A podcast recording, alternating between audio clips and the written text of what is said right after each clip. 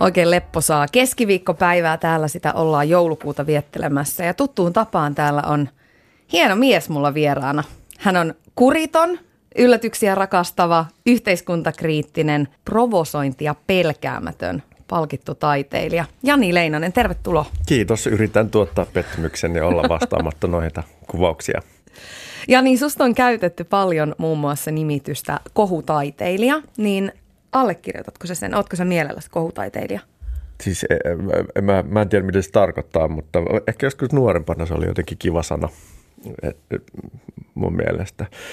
Kauhukakaraki oli kiva, mutta mm. en mä tiedä, en mä ehkä enää haluaisi olla kohutaiteilija. M- mikä sä olisit kaikista mieluiten, jos sä saisit itse tittelöidä itsesi? Toi on paha. Ehkä vaan joku poliittinen taiteilija tai nykytaiteilija, jotain vähän tylsempää. Joo, kato, ikä on tullut mukaan, susta niin. on tullut korrektimpi. Joo, asiallinen taiteilija. No mutta sä oot tehnyt aika rajujakin juttuja taiteen nimissä. Pari vuoden takaisin tottelu, tottelemattomuuskoulun näyttelyn yhteydessä Kiasmassa muun muassa toit pari romanikerjäläistä osaksi taideteosta, minkä ihmiset koki äh, aika tosi voimakkaasti sekä tosi koskettavana että vaivaannuttavana sinällään tietysti vähän hullua, että ääni saadaan tällaisille ryhmittymille vasta sitten, kun heidät niin esineellistetään taideteokseen. Mutta missä menee se sun henkilökohtainen raja, että mitä tai minkälaisia juttuja sä et lähtisi taiteen tai maailmanparannuksen nimissä tekemään? No toi on ihan hyvä siis kysymys ja toi teos on oikeasti sellainen, mitä mä ikinä tekisi enää. Että kyllä mä oon Tämä on ollut ihan hy- hyvä oppimisprosessi kahden vuoden aikana niin kuin ajatella asioita, että, että se teos todellakin ylitti sen rajan, mitä mä en ylittäisi tällä hetkellä. Ja mitä mä nyt sanoisin? No, että siis, että olen ymmärtänyt hyvin selkeästi, että se on, niin kuin, se on todella rasistinen teos. Ja äh, tietenkin tällaisena valkoisena suomalaisena heteromiehenä en ymmärrä aika monia asioita, koska mä en itse niitä koe, mutta se oli siis todellakin sellainen, mitä, mikä siis ottaa mua päähän ja mua kaduttaa ja mä en todellakaan ikinä tekisi siitä teosta enää uudestaan. Siis se, se, sehän oli siis sellainen, että mä olin siis kerännyt kerjäläiskylttejä ympäri maailmaa. Varmaan 50-60 kappaletta oli siellä seinällä kehystettyinä ja sitten mä pyysin Maria ja Luminitsaa siihen alle kerjäämään. Ja jo mun päässä se oli jotenkin silleen jollain tavalla, että mä oikeasti niin kuin kuvittelin auttavani heitä, mutta siis, e, siis se on päinvastoin, että se oli se oikein kuin toistaa, esineellistää heidät, tekee heistä niin kuin rasistisen stereotypian ja, ja tota, ikään kuin, mitä mä nyt sanoisin, no, että tekee heistä vaan esineitä, joita taiteilija, valkoinen taiteilija mies käyttää ikään kuin omiin tarkoituksiin kertoakseen jotain tarinaa. Ja se tarina oli joku, joku jotenkin, että mä haluan tehdä sen rasismin ja sen epäoikeudenmukaisuuden läpinäkyväksi tai näkyväksi, mutta sen mä nyt olen ehkä tässä oppinut, että ei niin kuin rasismi tarvitse mua näkyväksi niin tule, tule, mä en pysty tekemään sitä enempää enää, tai voin tehdä sitä näkyvämmäksi, mutta sen mä teen sitä ainoastaan rasistisella tavalla, koska rasismi on joka paikassa ja ehkä ainoastaan tällainen niin kuin valkoinen mies, joka ei sitä koskaan kokenut, niin voi kuvitella, että mä jotenkin tollaisella teolla niin jotenkin autan asiaa. Öö, mitä sulle on tapahtunut kahden vuoden aikana? Koska sehän ei ole kuitenkaan hirve, hirveän pitkä aikajänne ja, ja nyt sun ajatusmaailma tuota teosta kohtaan on hyvin erilainen, miten sä ajattelit silloin. On, Onko tässä välissä tapahtunut jotain vai, vai, vai mistä johtuu siis tämä on tapahtunut tosi paljon. Siis kyllähän mä sain tosi paljon kritiikkiä siitä asiasta ja tota, Koskettiko mä, mietin sua? sitä silloin jo aika paljon ja tota, ehkä nimenomaan kun se kritiikki tuli vielä sellaisilta tahoilta, jotka mä ajattelin, että on niin kuin, että mä oon heidän kanssaan samalla puolella, niin sitten mä yllätyin, että, että miksi, mitä tässä nyt on vikana. Ja sitten mä jotenkin niin kuin, mutta sitten moni puolusti sitä tietenkin, niin sitten mä ikään kuin takeroin ainoastaan niihin puolustuksiin ajattelematta oikeastaan, mit, mit, mitä se kritiikki piti sisällään. Mutta ehkä pohjimmillaan mun pitää kiittää mun tota, tyttöystävääni tä- tästä niin kuin oppimisprosessista, että ehkä se on saanut mut niin kuin näkee asioita vähän niin kuin uusiksi. Ja ehkä siis toi Mariam Abdul Karim on esimerkiksi ihan kiinnostava ihminen, joka niin kuin jaksaa tehdä duunia sen eteen, että tällaiset niin kuin ignorantit valkoiset miehet, kuten minäkin, niin ehkä niin kuin jossain vaiheessa oppisi jotain asioita. Mahtavaa, että annat naisille niin kuin kiitosta tästä myöskin. Tota, me saadaan ihmeitä aikaa maailmassa kyllä. Todellakin, mutta siis et sama koskee myös tätä seksuaalihäirintää tota, keissiä, että se on niin kuin aika vaikea meille miehille – oikeasti ymmärtää sitä, koska me ei Me ikään kuin olla sitä koettu. Ja me ei, että se, että miksi se vaatii jonkun Weinsteinin tällaisen niin kuin saalista ja raiskaajan paljastamisen, että niin kuin ihmiset ymmärtää, että kuinka laajamittainen ongelma se on, kun tavallaan niin kuin, no Suomessa oli ehkä pari vuotta sitten oli tällainen niin kuin samanlainen keskustelu siitä, missä mielipidepalstoilla, olisiko Hesarissa joku nainen kirjoitti siitä, että kuinka häntä siitä lähtien, kuin hänen, hänen tissinsä olivat kasvaneet, niin häntä on seksuaalisesti häiritty niin kuin koko elämänsä ajan. Ja sitten se oli niin kuin silloin ensimmäinen kerta, kun mä rupesin miettimään sitä niin kuin esimerkiksi oma äitin näkökulmasta ja rupesin kysyä siltä, että miten se kokee tämän, koska mulla ei niin kuin mitään, ei se ole ikinä puhunut siitä, niin kyllähän siltä tuli niin kuin valtava määrä esimerkkejä siitä, minkälaisia runkkareita sekin niin kuin on kohdannut. Miltä susta miehenä tuntunut seurata tätä aika niin kuin todella laajalle levinnyttä keskustelua? No siis e- ehkä, mitä mä nyt sanoisin? E- e- ehkä tällä niin kuin itse tarkastelun näkökulmasta, niin öö, sanotaan, että kun ne ensimmäiset uutiset lähti, mua vähän niin kuin hävettää tämäkin reaktio, että mä tavallaan niin kuin, niin kuin te, teen sitä, mitä, tai tein sitä, mitä aika moni mies tai valkoinen ihminen tekee niin kuin monissa asioissa, niin tota, ja, ja muutkin ihmiset on, on ikään kuin sellainen niin kuin omituinen vähättely ensin. Että joo, joo, että okei, että on maailma kauhea, mutta ei se nyt varmaan noin niin kuin huonossa tilanteessa voi olla. Niin ehkä se on ollut siis oikeasti aika silmiä avaavaa katsoa sitten, kuinka laajalle tämä on levinnyt. Ja, mutta ehkä sitä mä oon vähän ihmetellyt, että miten Suomessa sitä oikeasti on käsitelty niin vähän. Ja mä ymmärrän, Onko se susta ollut vähän? On, siis ainakin miten niin kuin, ehkä muihin maihin verrattuna.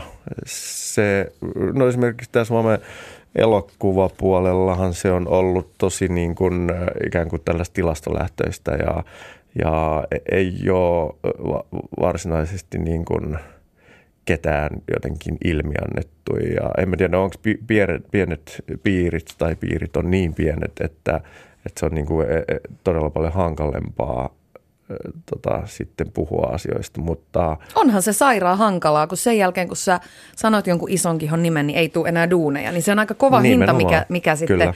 naisena laitetaan maksamaan siitä, että sä paljastat Todellakin. sen yhden kähmiän. Joo, ja mä ymmärrän sen, ja kukaan ei tietenkään halua olla se ensimmäinen, koska mm. se ensimmäinen ristiinnaulitaan hyvin helposti. Tänään oli, eikö ollut, oliko Suomen Kuvalehdessä vai oliko eilen vielä, että, että lakiasian toimisto oli eräälle naiselle, joka oli ilmeisesti baarissa ihan yksityisesti puhunut seksuaalihäirinnästä elokuva puolella, niin oli lakiasian toimistosta laitettu viestiä, että hei hei, katos vähän mistä puhut. Mm. Koska tota, en mä tiedä, oliko se, että niin kuin vähän uhkailtiin tällaisella herjaussyytteillä tai muilla vastaavilla, niin kyllä se niin kuin aika nopeasti rävähtää valta.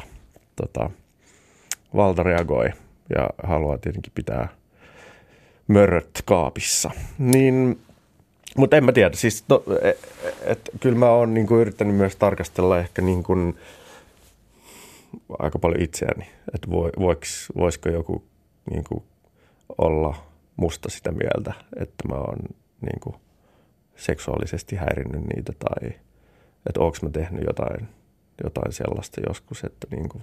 Mihin lopputulemaan olet siinä tullut? No en mä tiedä, siis onhan pakko mun myöntää, että kyllä mä nyt on huonosti käyttäytynyt, mutta en mä ehkä usko kuitenkaan, että, että se on ollut silleen, niin kuin, että saattaa olla, että olen ollut huono poikaystävä ja, ja parisuhteessa ehkä idiootti, mutta ei, ei ehkä tota, en, en mä, en mä ehkä niin kuin löydä niitä hetkiä. Mutta, mutta ehkä mä yritän tässä. Niin kuin. Sä näytät kyllä tosi viattomalta just tällä hetkellä. Niin kuin, jos TV-kamerat kuvaisi tämän, niin, niin sä näytät just nyt aika vilpittömältä. No joo, mutta mun mielestä se olisi ehkä hyvä jokaisen. Ja ehkä, ehkä tämän niin kuin, keissin hyvä puoli on se, että ehkä se Suomen, se, että esimerkiksi elokuvapuolelle ei ole niin kuin kenään nimiä sanottu, niin mä toivon, että se ehkä pistää sitten jokaisen tarkastelee omaa käytöstään sillä lailla, että, että tota miettii vähän, että miten sitä on.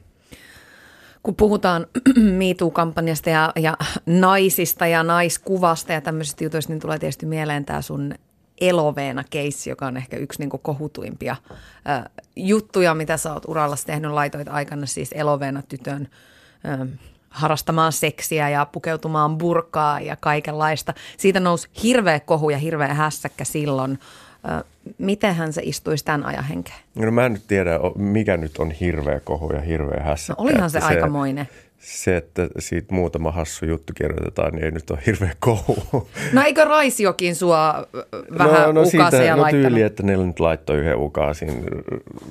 Ehkä se oli, en mä tiedä, kai, kai se on sitten jonkinlainen kohu. Mutta siis e, mun mielestä se on hirveä, jos sitä teosta katsoo tänä päivänä, niin se on hirveän niin kuin, aika asiallinen.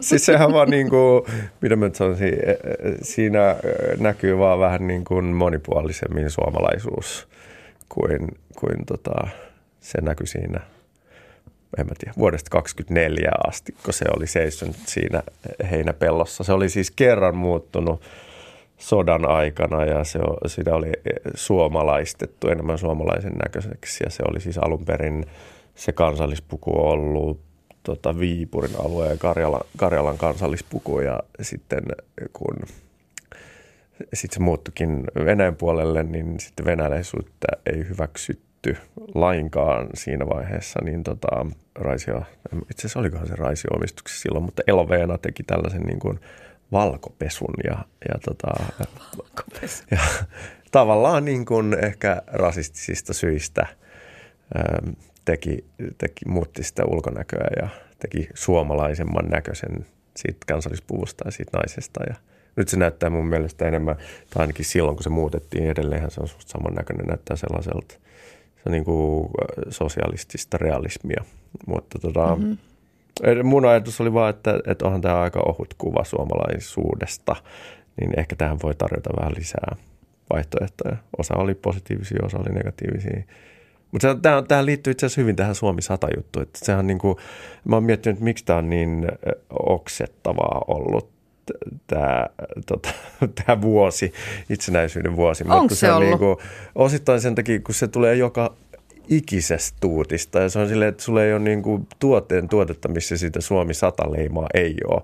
Ja mä yritän niin kuin, tällä hetkellä, niin kuin, se on niin kuin negatiivinen juttu mulle se Suomi 100, koska se on niin kuin, Mä oon vaan se, että oh no, että nyt näissä mun banaaneissakin on tämä Suomi 100 ja et, niin kuin hauta-arkuissa on Suomi 100 leima. Et se on niin kuin, sellainen niin kuin omituinen kaupallinen nationalistinen propagandaprojekti, missä ollaan puhuttu ainoastaan ihanista, positiivisista, kivoista jutuista ja, ja se niin kuin,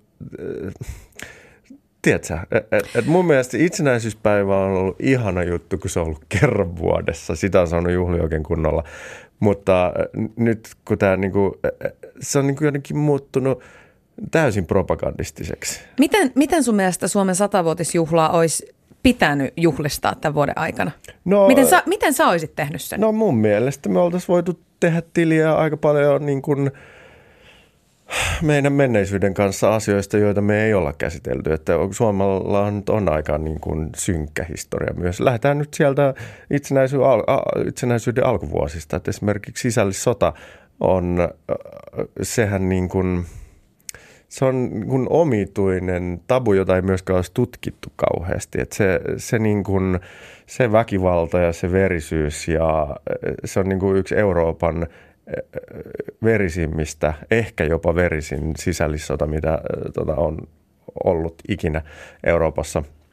ainakin kansallisvaltioiden aikana, niin tota, ja, ja, ja sitten sen aiheuttama kahtiajako, joka edelleen näkyy, kun siitä ei ole hirveän monta sukupolvea. Että kyllä ei, niin kuin, ei tarvitse kovin monen kaverin kanssa jutella, kun sä löydät sieltä sen valkoisuuden tai punaisuuden liittyen siihen, että niin kuin, mitä perhe on edustanut. Sitten meillä on niin kuin ihan hirveä tämä vähemmistöpolitiikkaa ollut, on laitettu romaanit keskitysleire, Kekkonen tota, internointileirejä, keskitysleirejä. Itse asiassa käytti itse sanaa vielä keskitysleirit. Tota, en muista minä vuonna tämä on, mutta tota, että se on itse Suomen tämä meidän suuri ja mahtava Kekkonen niin on ehdottanut keskitysleirejä tota, romaneille ja todella, todella hurjilla sanoilla. Plus on sama aikaa sitten Suomen Kuvalehdessä, joka on ehkä parantunut vähän linjaansa, niin äm, Pekka Peitsi nimellä sitten propagoinut tätä asiaa ja demonisoinut sitten suomalaisia romaneita. Mutta sä haluaisit nostaa nämä Suomen satavuotis syntymäpäivä vuonna esiin. E, e, eikö se ole susta ihan ok, että me ikään kuin juhlitaan ja ilakoidaan? Me eletään kuitenkin aikamoisessa yhteiskunnassa täällä niin kuin niin sanotusti sataa kakkaa ovista ja ikkunoista monienkin asioiden tiimoilta. Niin eikö se ole niin kuin mahtavaa, että me myöskin, kun aihetta on iloita ja juhlia, niin mistä, nautitaan siitä. Mistä kakasta sä puhut nyt? Mitä kakkaa sataa? no, no tämä on aika pelottava tämä yhteiskunta tällä hetkellä, missä me eletään. Joo, okei. Okay. No, mutta mä oon sitä mieltä, että se itse asiassa mun avovaimoni puhui tästä, olisiko just eilen radiossa, mä jatkan nyt tästä samasta aiheesta.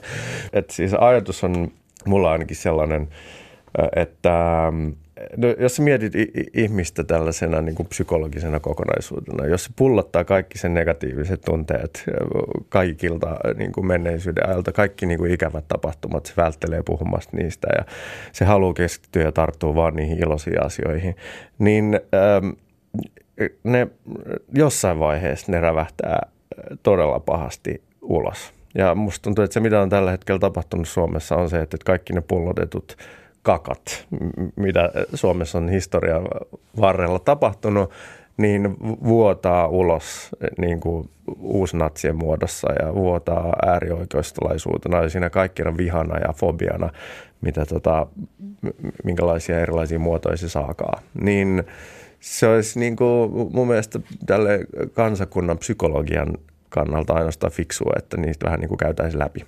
Ja myönnettäisiin, että meillä on ollut ongelmia ja myönnettäisiin, että me ollaan tehty ihan vähän vääriä päätöksiä jossain vaiheessa ja aika kauheitakin juttuja. En mä tiedä, siis eihän, että se pystyy ikinä parantuu asioista, jos sä kiellät kaiken ja niin kuin, et ikinä halua käsitellä niitä.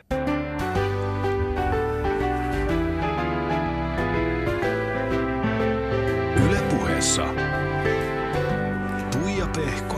Ja täällä on myöskin taiteilija Jani Leinonen paikan päällä. Tuossa vähän puhuttiin jo näistä sun kohuista, joita sun taide nyt sitten aina on välillä herättänyt isommissa tai pienemmissä määrin, niin varmistat se nykyään jotenkin sen, että sä et joudu ongelmiin, ettei isot firmat tai korporaatiot hermostu sun taiteesta? Vai kiinnostaako se sua edes?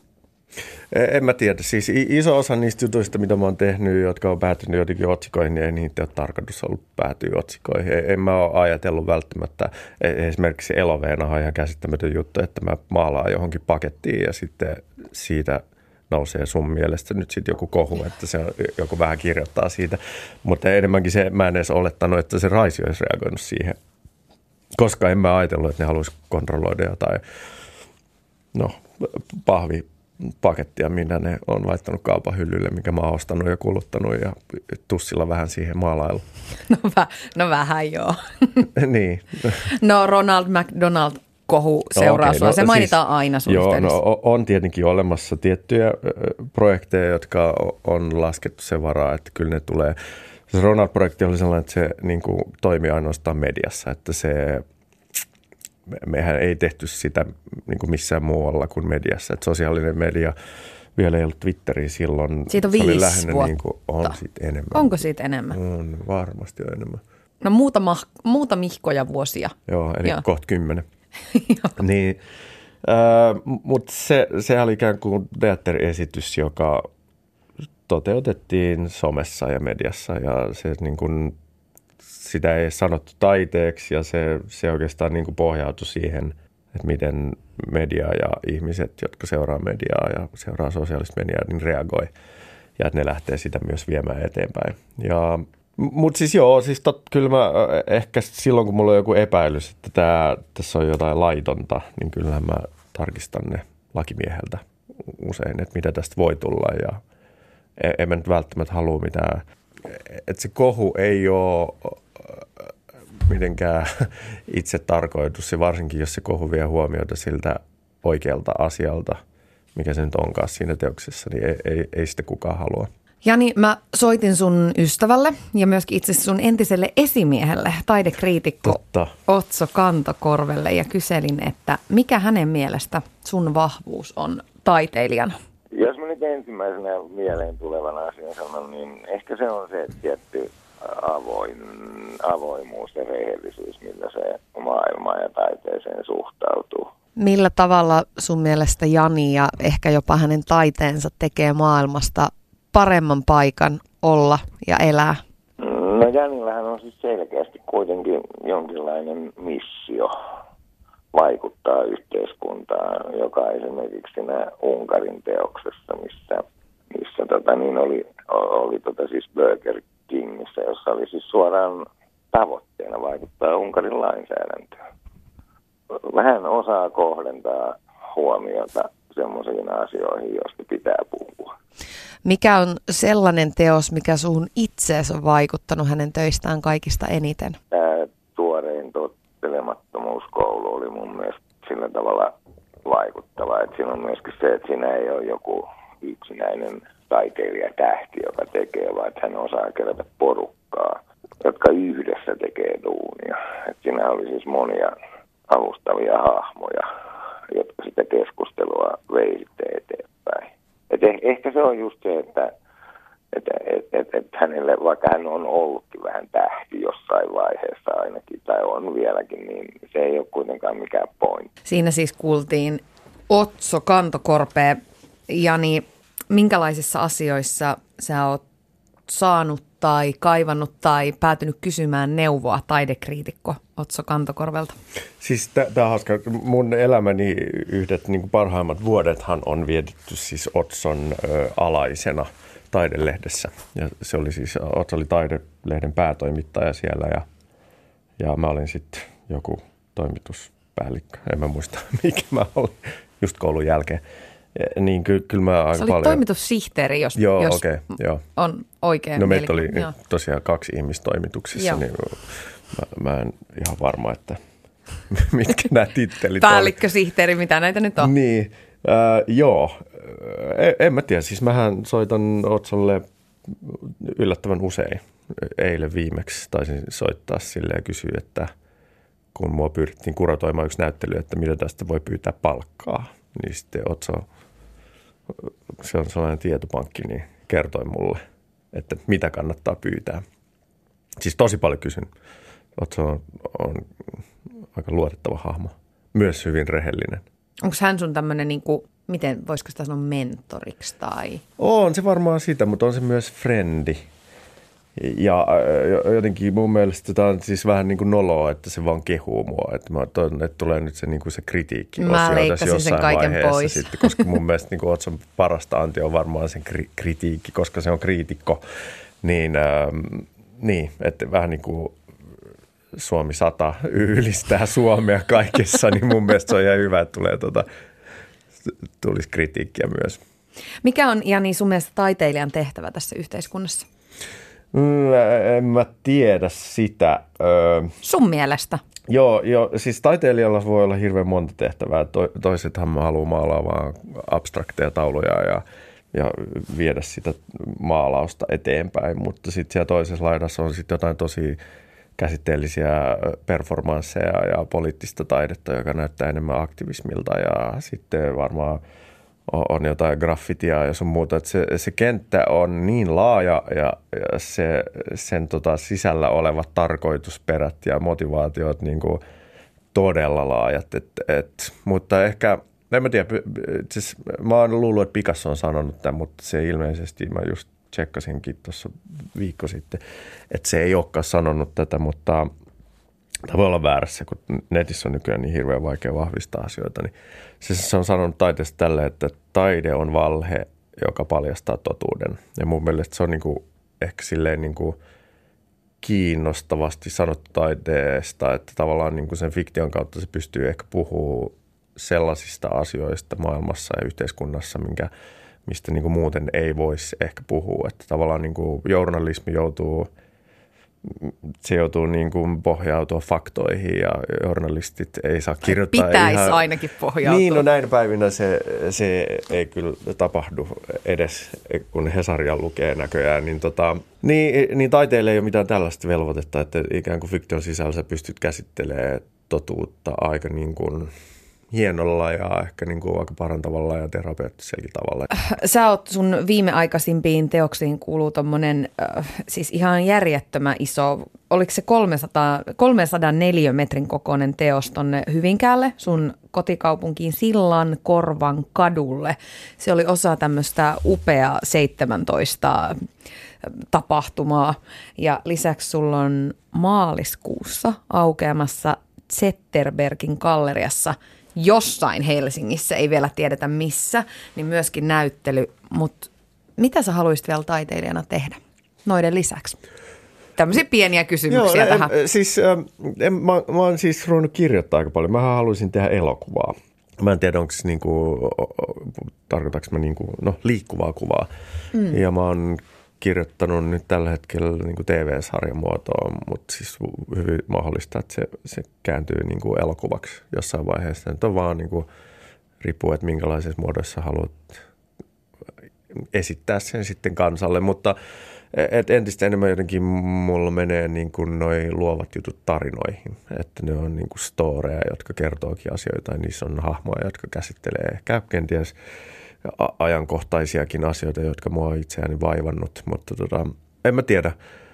Mulla on nyt sellainen supersankaritarina tuossa kehitteillä. Mä en ole ihan varma, että elokuvan tekeminen on niin kallista, niin voi olla, että mä päädyn tekemään siitä sarjakuvan. Mä en ole vielä kustantajallekaan sitä ehdottanut, mutta ehkä täytyy jossain vaiheessa. Mutta siis tarinalliset, että kun sanotaan, että yhden maalauksen tekeminen on niin jännittävää, koska sä käytät – tuhansia ja tuhansia tunteja, ainakin satoja sen tekemiseen, yksittäisen kuvan tekemiseen, mutta sitten sit se elokuva tarinallinen, juonellinen, ajallinen niin kuin, tarina on, on niin toisenlainen, kun siinä on niin paljon miljoonia kuvia, joita sä, että se on niin kuin massiivisempi tuotanto ja se joutuu miettimään niin paljon enemmän asioita. Nostan hattua elokuvan tekijöille siksi enemmän, mutta jotenkin se kiinnostaisi mua.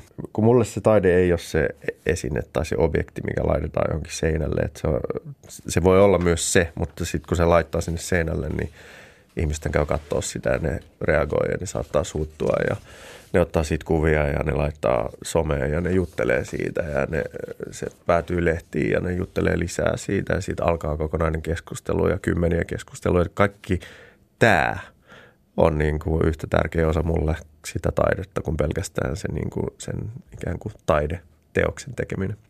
No miten taiteen ulkopuolella, minkälaisia asioita sä vielä, jos sä katsot elämää eteenpäin, niin mitä sä elämässä toivot? No mä, mä en tiedä. Siis varmaan viimeksi kun mä oon ollut tässä studiossa, meillä oli täällä Tottelemattomuuskoulu-niminen radio-ohjelma, niin mä olin varmaan vähän burnoutin partaalla silloin. Niin äh, mä oon jotenkin yrittänyt oppia tässä ehkä jaksottaa näitä työjuttuja niin silleen, että mä jaksaisin paremmin. Koska sit siinä vaiheessa, kun tekee liikaa duunia, niin ehkä säkin tiedät näistä asioista jotain. Niin, ehkä niin, jotain. Tota, niin sitten kun sä oikeasti väsähdät, niin sit se toipuminen saattaa kestää tosi pitkään. Niin, et, en mä tiedä. Se, ehkä se vaatii vähän silleen, että mä oon nyt yrittänyt silleen, että tekee neljä kuukautta tyyliin tosi paljon duunia ja – sitten, sitten ja et myös ehkä niin kuin mua kiinnostaisi. Mä en ole, taiteilijathan käy kauheasti taiteilijaresidensseissä mm. ulkomailla. Myös Suomesta löytyy sellaisia, niin, niin mä en ole jotenkin ehkä uskaltanut lähteä aikaisemmin. Mä oon ollut vähän tällainen home, homebody, tykännyt olla Suomessa kotona. Niin nyt mä siis olin ensimmäistä kertaa Indonesiassa taiteilijaresidenssissä ja se oli ihan mahtavaa ja mua kiinnostaisi todella paljon jatkaa sitä, että kävisi aina a- a- aika hyvä bruna jäljellä sieltä vielä. Joo, kiitos. Siellä paistuu aurinko Joo. enemmän kuin täällä. Saitko- keskiviikkoisessa Suomessa. Joo, Tää, täällä, tota, täällä ei ole aurinkoa paljon näkynyt. Sait sä mitä aikaiseksi siellä? Siis sain, a- aika paljonkin. Mulla oli vähän, mä olin vähän tyhmä, kun mä otin sinne kolme sellaista niin kuin ikään kuin työjuttua, mistä tulee myös rahaa mukaan, niin ne vei aika paljon siitä ajasta. Mutta sitten toinen, mikä vei, niin sitten tietenkin oli niin hieno uusi paikka, niin siellä piti käydä tutustua turistijuttuihin, niin, niin sitten sanotaan, että kun kuukausi siellä oli, niin sitten vasta oli sellainen olo, että olisi voinut, a, nyt voisi aloittaa duunit. Sitten pidikin tulla takaisin. Yle Puheessa. Tuija Pehkonen. Ja Leinosen Jani on täällä vieraana. Sähän oot syntynyt siis Jani vuonna 78 Hyvinkäällä. Mikä merkitys Hyvinkäällä sulle nykyään on? No se on tietenkin paikka, missä asuu mun, mun äiti ja isä ja veljenpoika ja tietenkin aika paljon lapsuuden kavereita, kummipoikaa ja, ja sen sellaista. Ja tyliin, sitten nämä on nämä kaikki, kun ihmiset suurin piirtein varmaan missä tahansa maailmaa, niin haluaisi pysyä paikallaan. Ja siellä suurin piirtein, missä ne on syntynytkin, jos ei ne ihan täysin inhoa sitä paikkaa, niin, niin Hyvinkäällä myös niin ihmiset on, se on siis hauskaa seuraa, miten ne niin kuin koulukaverit onkin, sitten ne on päätynyt johonkin politiikkaan ja entiset opettajat saattaa olla siellä kaupunginjohtajia tai jotain niin kuin isoja pamppuja, ne järkäilee kaikenlaisia juttuja, niin sitten sitä kauttahan se on niin kuin jotenkin, jotenkin säilynyt aika, aika vahvasti niin kuin sydämessä.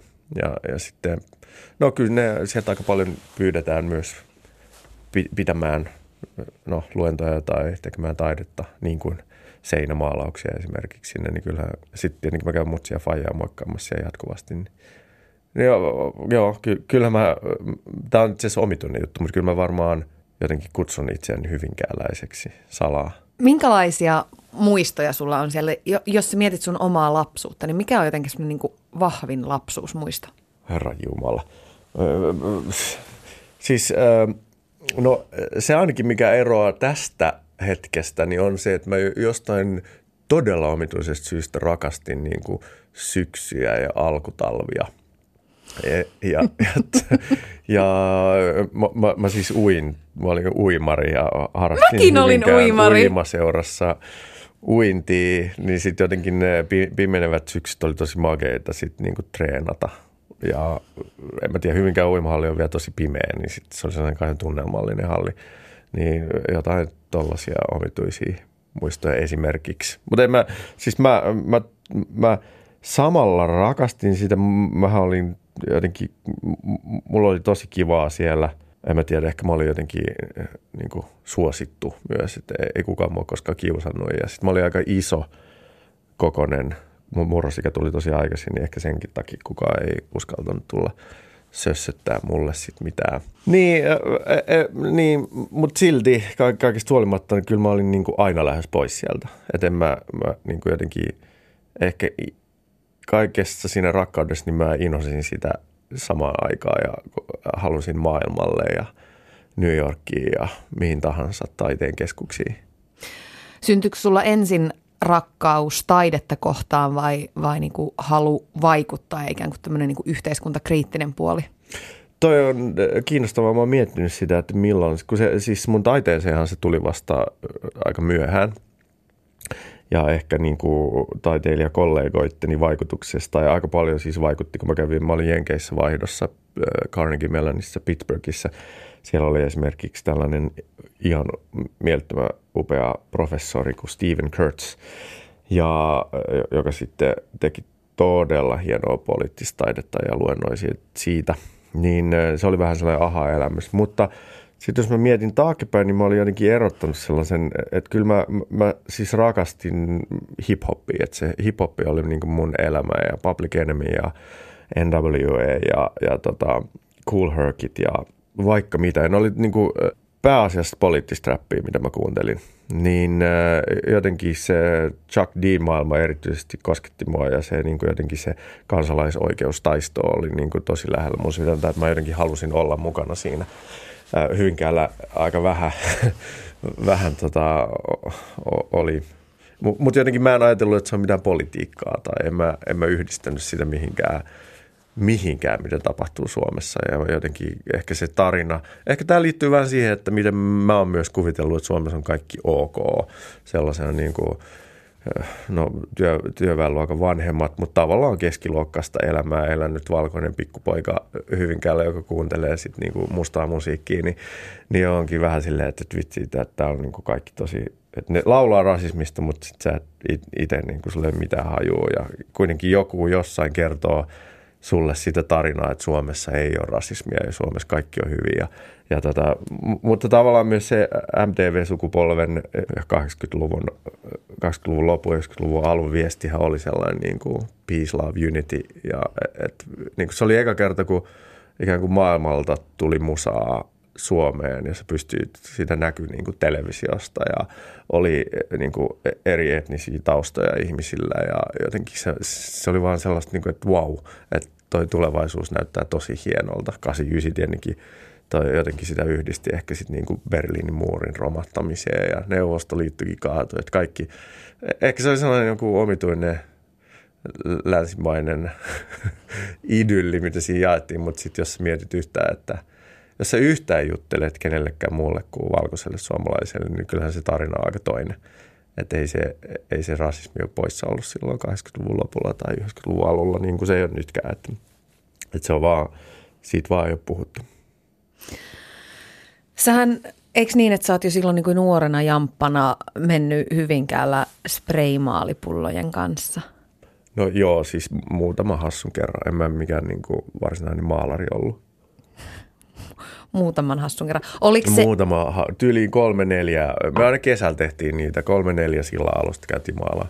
Oliko se sulle enemmän taiteen tekemistä vai, vai niin kuin kapinointia yhteiskuntaa vastaan? Ei siinä ollut oikein mitään kapinoa. En tiedä mitä vastaan mulla Mun isä oli vielä poliisi, että ehkä se oli sellaista, että salaa sitten tehtiin jotain niin kuin semirikollista. Mutta jännittihän se ihan älyttömästi, että kauheita. Niin kuin, Miten se no, nyt tolleen sitä vähättelee? Ei, mä, no siis tyyliin mutsihan tiesi siitä. Sitten se on silleen niin kuin, mä oon jotenkin kuvitellut, että mä pidän sen salaisuutena ja sitten jossain vaiheessa niin kuin kaksikymppisenä äiti sanoi, että vitsi, se on kyllä se sun, se sun hieno maalauskin on, Vantaajoki on sen niin kuin poistanut sieltä. Ja niin sitten mä vaan, ja, ja sitten se oli siinä. Sitten mä no hittoa. Mutta se oli niin kuin, mullehan se oli henkilökohtaisesti paljon isompi juttu, kun äiti sanoi, että joo, mä oon tiennyt koko ajan näistä kaikista jutuista. Että mähän siis, mä sain maalaa kaikki niin kuin seinät, no oman huoneeni tietenkin, mutta myös mutsi pyysi, niin kuin, että mä maalaan jotkut rappuset tai en mä siis sinne mitään spray-juttuja tehnyt, lähinnä niin kuin öljyväreillä jotain muraaleja, mutta tota, mutta sä et siis kuulu kotona sitä mantraa, jota toiset kuulee, että no hankin nyt itsellesi kunnon töitä tai kunnon ammatti. Että sun, niinku, sun taiteellista puolta on tuettu kotota. On joo, tosi paljon. Mutta mähän olin siis kaikilla muillakin tavoin aika kunnollinen. Että mä niinku, et hyvähän siitä on tukea, kun oli niin kunnollinen poika. Olen mä siis tosi kiitollinen vanhemmille siitä, kun tavallaan niiden taustahan ei niillä ole mitään kulttuuritausta, että Faja poliisi ja mutsi on tota, perushoitaja ollut ja ne tulee pieneltä paikkakunnat Poh- Pohjanmaalta ja niin ei niillä ole silleen, niin kuin, ei ne ole kulttuurista oikein mitään tiennyt ennen kuin mä oon sitten jotenkin kiinnostunut siitä, niin mun mielestä se on ollut tosi makeata, että ne on, on sitten tukenut ja tyyli, että mä oon halunnut mennä johonkin lasten nuorten kuvataidekouluun ja ne on sitten vienyt mua. Ja, ja ne on niin kuin, ainoa, mitä ne on oikeastaan niin kuin patistanut tekee on varmaan niin kuin urheilu. Ja mikä, että se on ollut niin kuin, että kunhan liikkuu, niin, ja sitten ehkä koulu hoitaa silleen suurin piirtein hyvin, niin sitten kaikki on hyvin. Jos sä mietit tälle jälkikäteen, niin mitkä on ollut semmoisia sun isoimpia niin kuin käännekohtia tai vaikuttimia tai sellaisia sykäyksiä elämässä kohti sitä hetkeä, missä sä oot nyt ja sitä tilannetta, että sä oot niin kuin menestynyt, tunnettu taiteilija? No joo, aika pieni tollainen kysymys mm. tälleen lonkalta vetää.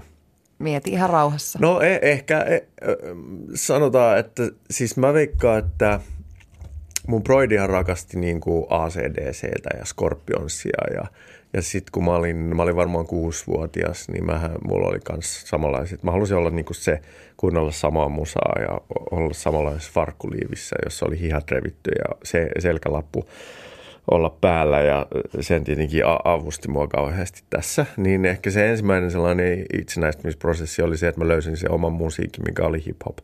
Ja tavallaan se sen hiphopin kautta ehkä tuli jonkinlainen kansalaisaktivismi tai se niin kuin kiinnostus yhteiskunnallisiin asioihin ja ehkä jotain vääryyksiä vastaan. Niin mä veikkaan, että se hiphopin asenne on ollut ehkä, tai sen merkitys on ollut isompi kuin se, että mä oon kiinnostunut jostain taiteesta, koska mähän suhtauduin taiteeseen jonain ihmeellisenä eliitin äh, hienosto äh, asiana, joka on niin kuin mahdollistaa mulle jonkun champagnen huruisen elämän ja sosiaalisen nousun. Että se on ollut niin kuin sellaista jotain ihme niin kuin salonkien palvontaa siinä vaiheessa, mikä on taas ihan täysin päinvastaista, mitä mä ajattelin, että mun taide niin kuin oikeasti olisi sisällöiltään. Tälleen jälkikäteen, jos näitä rupeaa analysoimaan, niin kyllä mä veikkaan, että se on niin kuin yksi aika merkittävä tekijä ollut siinä, että miltä mun taide tällä hetkellä näyttää. Onko ne, ne kaikki haaveet ja toiveet ja unelmat, mitä sulla oli silloin nuorena hyvinkääläisenä jamppana tulevaisuudesta ja ikään kuin ne ajatukset elämästä, niin ootko sä toteuttanut ne? No, miten tämä nyt sanoisi? siis ne unelmathan oli ihan kauheita.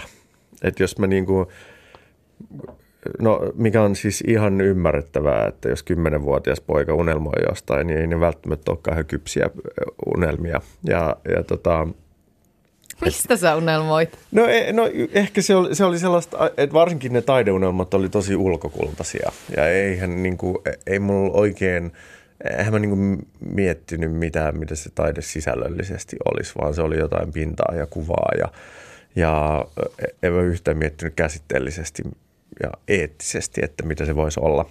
Niin, niin ää, siis mulla oli tosi niin kuin, omituisia unelmia. Ja sitten mä jotenkin niin kuin, unelmoin myös sellaista jostain niin kuin, niin kuin yksinäisestä matkustelijaelämästä.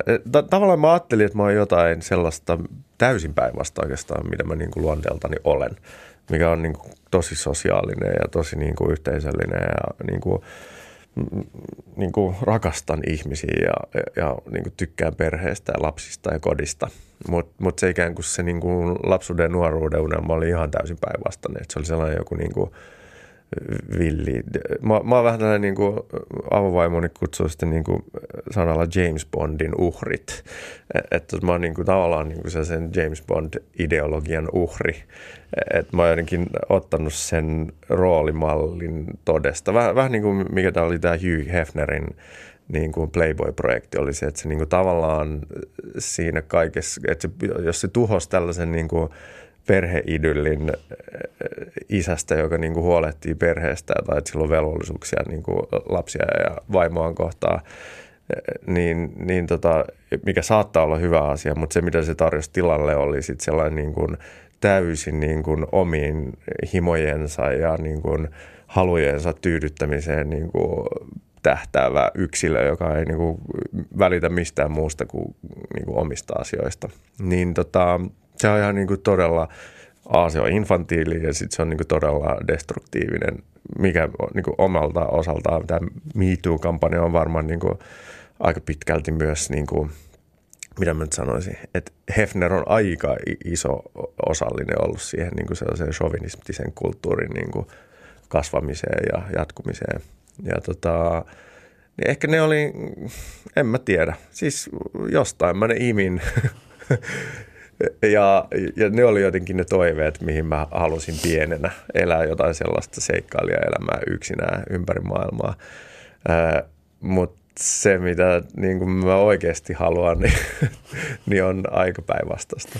Hei vitsi, tota, kun mä kuuntelen sua, mua rupeaa hymyilyttää, kun äh, ihan kun sä olisit niin kuin pehmentynyt aika paljon viime näkemistä. Siis rakkaus on tainnut tehdä sulle ihmeitä kyllä.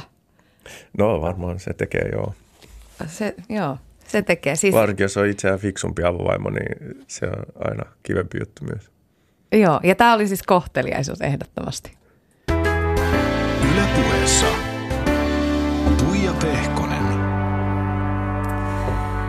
Ja taiteilija Jani Leinonen on täällä myöskin mulla vieraana. Jani, mä soitin sun hyvälle ystävälle ja myöskin sun siis työparille. Te olette tehneet muun muassa radio-ohjelmaa yhdessä.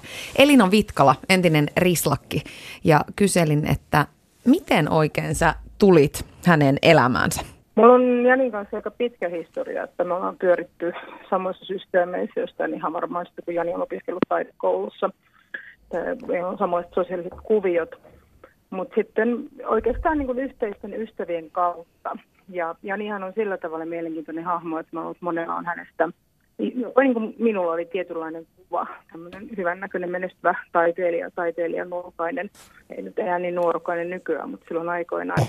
Mulle kesti aika kauan tajuta se, että millainen Jani oikeasti ihmisenä on, ja sitten kun se kliksahti paikoilleen, niin oli niin sanotusti myyty ihmisen suhteen. No minkälainen hän oikeasti on? Mitä sä ikään kuin hänestä tajusit tai löysit? Tämä ehkä vähän, joka kuulostaa jopa naivilta, mutta Jani on mun mittakaavassa niin sanottu hyvä ihminen. Eli hänen peruspyrkimyksensä on, on, on hyvä. Ja hän on halukas myöskin haastamaan itsensä ja oppimaan koko ajan uutta. Että hänellä on sellainen tietynlainen positiivinen nöyryys, että hän uskaltaa kyseenalaistaa itsensä ja on valmis kuuntelemaan muita ihmisiä. Kuvailisit sä Jani Leinosta ehdottomaksi ihmiseksi? En. Mä en tietysti mitä sana ehdoton tarkoittaa. Mulle ehdoton ehkä on hieman äm, miinusmerkkinen sana. Mä ehkä pidän enemmän sellaista ihmisestä, joka kysyy kysymyksiä. Mä pidän, pidän Jani enemmän sellaisena, että ehdoton on mulle. Tämähän on niin henkilökohtaisesti, että me ymmärretään sanat, mulle ehdoton kuulostaa jotenkin jäykältä. Ja Jani ei ole ollenkaan sitä. No Jani on taiteilija ja stereotyyppisesti ajatellaan, että taiteilijat, että ne nukkuu puolille päiviä ja alkaa sitten vähän fiilistelemään ja visioimaan loppupäivän ajaksi, mutta miten, mites Leinonen, minkälaista arkea hän oikein elää? Tiedän, että käy ainakin akrobatioimassa aina silloin tällä. Joo, Jani on, äh, mä, mä oon huomattavasti löysempi ihminen kuin Jani. Jani on itse asiassa hyvinkin kurinalainen. Hän, hän, äh, hän, hän, on, hän, on, hän pitää huolta sekä fyysisestä että henkistä kunnostaa molemmista ja tekee töitä aika tavalla liikaa. Että tämä stereotypia taiteilijoista on kyllä aika vitsi, koska kaikki taiteilijat, jotka mä tiedän, niin tekee mun mielestä enemmän töitä kuin hyvin moni niin sanotusti normityöpaikan omaava ihminen. Että työtä painetaan todella paljon. Enemmänkin sitten se ongelma, että pystyy ottamaan etäisyyttä siihen. Ja Janin kohdalla se etenkin on vielä se, että kyllähän työtunteja tekee kyllä hyvin paljon miten nämä kaikki tämmöiset isot kohut, Elovena-tytöt ja Ronald McDonaldit sun muut, niin ne on tietysti tehnyt Janista tunnetumman ja kohutumman, mutta onko ne muuttaneet häntä jotenkin? Ehkä rohkeammaksi tai varovaisemmaksi? Media ja mediamaailma, mä oon itse hyvin suhtaudun erittäin varauksellisesti siihen, että sen niin sanotusti käyttäminen hyvän asian puolesta on todella vaikeaa. Ja Janinkin kohdalla se, että kun Suomen mediamaailma on niin pieni ja on meitä aika vähän, niin se, että hän on, hän on osan niin kuin, tarkoituksellisesti tehnyt tietynlaisia tempauksia, joilla hän pyrkii nostamaan erilaisia asioita ja kysymyksiä esiin. Mutta nehän on hirveän rankkoja juttuja sitten, koska hänkin on myöskin ihminen, yksityinen ihminen. Niin mä sanoisin, että niissä on aina niin käy rinnalla sitten se, että ne, on, ne ei ole mitenkään ihan yksiselitteisen siistejä tai makeita juttuja, vaan ne on ihan yksilölle, joka tekee, on nyt taustalla, niin mä ajattelin, että ne on aika rankkoja. Että mä oon monta kertaa sivusta katsonut ja miettinyt, että miten Jani jaksaa ne, koska ne on kuitenkin menee myöskin hänen niin kuin henkilökohtaisen ihmisyyteensä, niin mä oon ollut varalla silleen, että wow, että et kestää. Ja kyllä hän näyttää kestävän, mutta kyllä, ne, kyllä mä pitäisin, että ne on aika monet niistä, että ne on aika raskaita juttuja, raskaita prosesseja. Siinä kuultiin Jani Leinonen siis sun hyvää ystävää Elina Vitkalaa. Joo, mä yritin sanoa noille, että please älkää puhuko mistään henkilökohtaisista jutuista, mutta ei ne osaa olla puhumatta. Niin, no, mutta eihän tuossa mitään pahaa tullut sanottua. Eikö se puhu enemmän omista henkilökohtaisista jutuista, Elina? niin, no niinkin se voi. Nää, mutta, si, no toinen olikin, mun mielestä se oli ihan hyvä, että vähän jotain pahaa sanoisi. niin, valitettavasti sun ystävät nyt halusi puhua susta kauniisti Se on totta, mun ei olisi pitänyt ehkä niin kuin, olisi pitänyt ehdottaa, että sä soitat jollekin vihamiehille. Kyllä. Tosin se nyt ei ollut niin kuin lähtökohtaisesti se tarkoitus. Mutta, Mikä oli muuten tarkoitus? Äh, saada hengähdystauko susta hetkeksi. Kolme minuuttia lepoa. Toi hyvä. Ähm, koetko sä raskaina noi kohut? Sä jotenkin aika vähättelevään sävyyn puhuit noista aiemmin. Ähm, m- miten sä oot itse ne kokenut? Ja, tai, tai ne asiat, mitä, mitä nämä kohut on tuonut sun elämään. Nämä pienet kohut, kuten niin kuin halusit niitä kutsuttavan? Siis äh, onhan ne, siis ystäväni Jukka Kurttila sanoo aina, että kansi ajatella tai yrittää ainakin ajatella asioita niin kuin vuoden päästä. Että miten sä näet nämä jutut niin kuin vuoden päästä, koska ikään kuin sen no, myrskyn silmässä niin kaikki vaikuttaa tosi niin kuin suhteettoman suurelta ja kauhealta ja, ja tota, tunteelliselta. Niin, niin äh, eikä niissä pysty kanssa nauraa niille jutuille. Ei ennen, todellakaan. Ennen kuin sitten vasta myöhemmin. Öö, mutta e, siis iso osa niistähän johtuu myös siitä, että sä oot täysin tuntemattomilla vesillä. Että en mä koskaan ollut, ollut niin kuin putkassa a- aikaisemmin, mikä monelle saattaa olla ihan niin kuin aika tavallinen ja useankin koettu kokemus, mutta se, että, että poliisit tulee kotiin ja, ja tota, tekee sinne ja vie sut raudoissa sitten niin kuin putkaan, niin kyllähän mä totta kai olin tällaisena nössönä, niin ihan niin kuin ihmeissään ja hätää kärsimässä siinä. Ja viittaat nyt siis tähän Ronald McDonaldin Joo, joo, koska, koska tavallaan mä olin, mä oltiin jotenkin ajateltu, että tämä on ihan niin kuin vitsi ja hassu juttu ja, ja tota, ei me jotenkin ajateltu, että poliisilla olisi aikaa ehkä reagoida kahdessa viikossa siihen mitenkään, niin sitten se oli myös tietenkin yllätys se, se, se reaktio – mutta en mä, e, e, toisaalta se on niin kuin täysin ymmärrettävää, että totta kai nyt jos joku varastaa jotain ja tekee siitä julkisen spektaakkeli, että ollaan varastettu jotain ja huutaa ääneen sitä joka mediassa, niin, niin, niin kyllä, kyllähän niitä on pakko reagoida. Minkä takia sä et muuten olisi halunnut, että sun ystävät puhuu mitään sun henkilökohtaisesta elämästä No en mä siis tiedä, en mä sanonut, että ei saa mitään puhua, mutta en, en mä ehkä niinku tiedä, kyllähän mä nyt tässäkin viittaan henkilökohtaiseen elämään ja totta kai se on osa minua myös, mutta ehkä niinku jonkinlaisen tietyn rajan mä haluan pitää.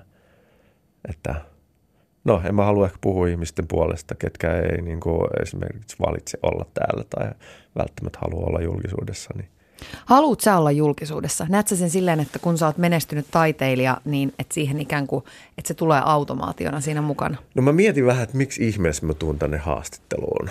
No kun Koska, mä pyysin. Niin joo, toi, toi, toi paha juttu, että kun kaveri pyytää, niin, niin sit sä oot silleen, että ah, en, mä voi, en voi kieltäytyä.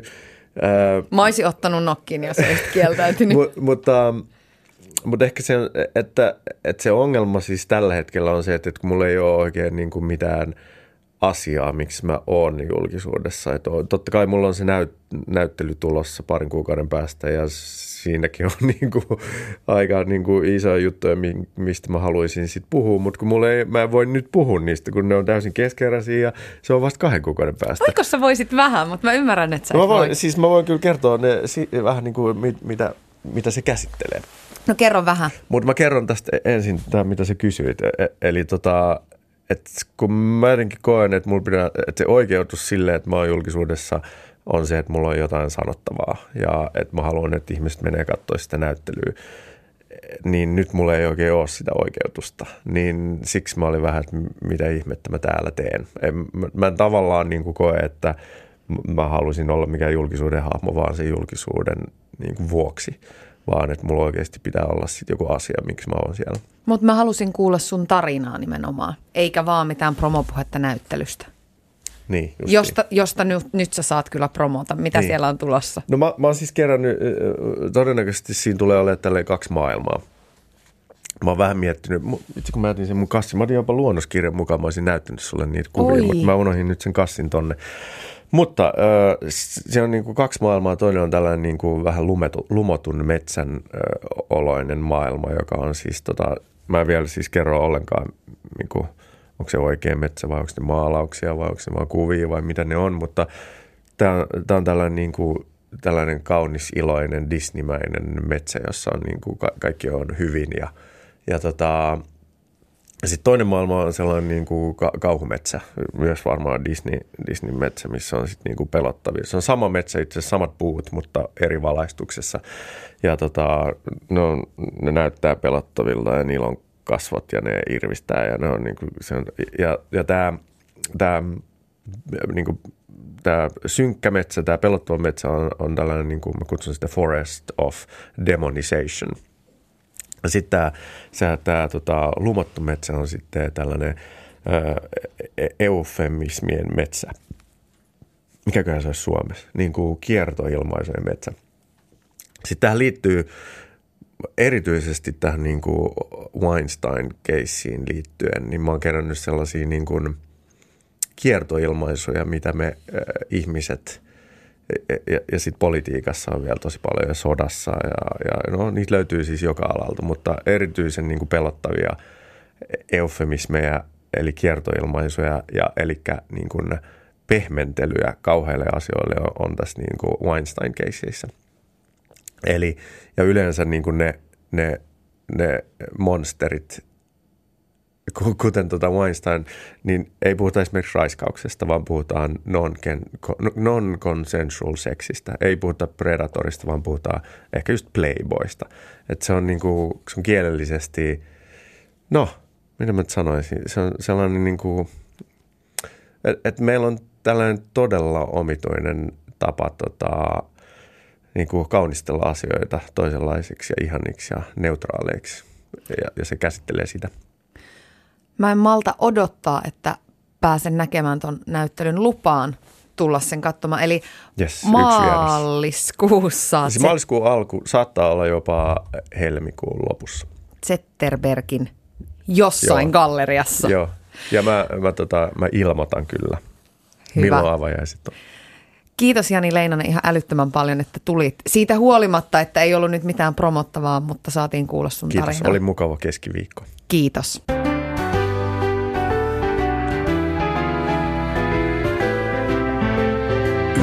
Ylepuheessa Tuija Pehkonen.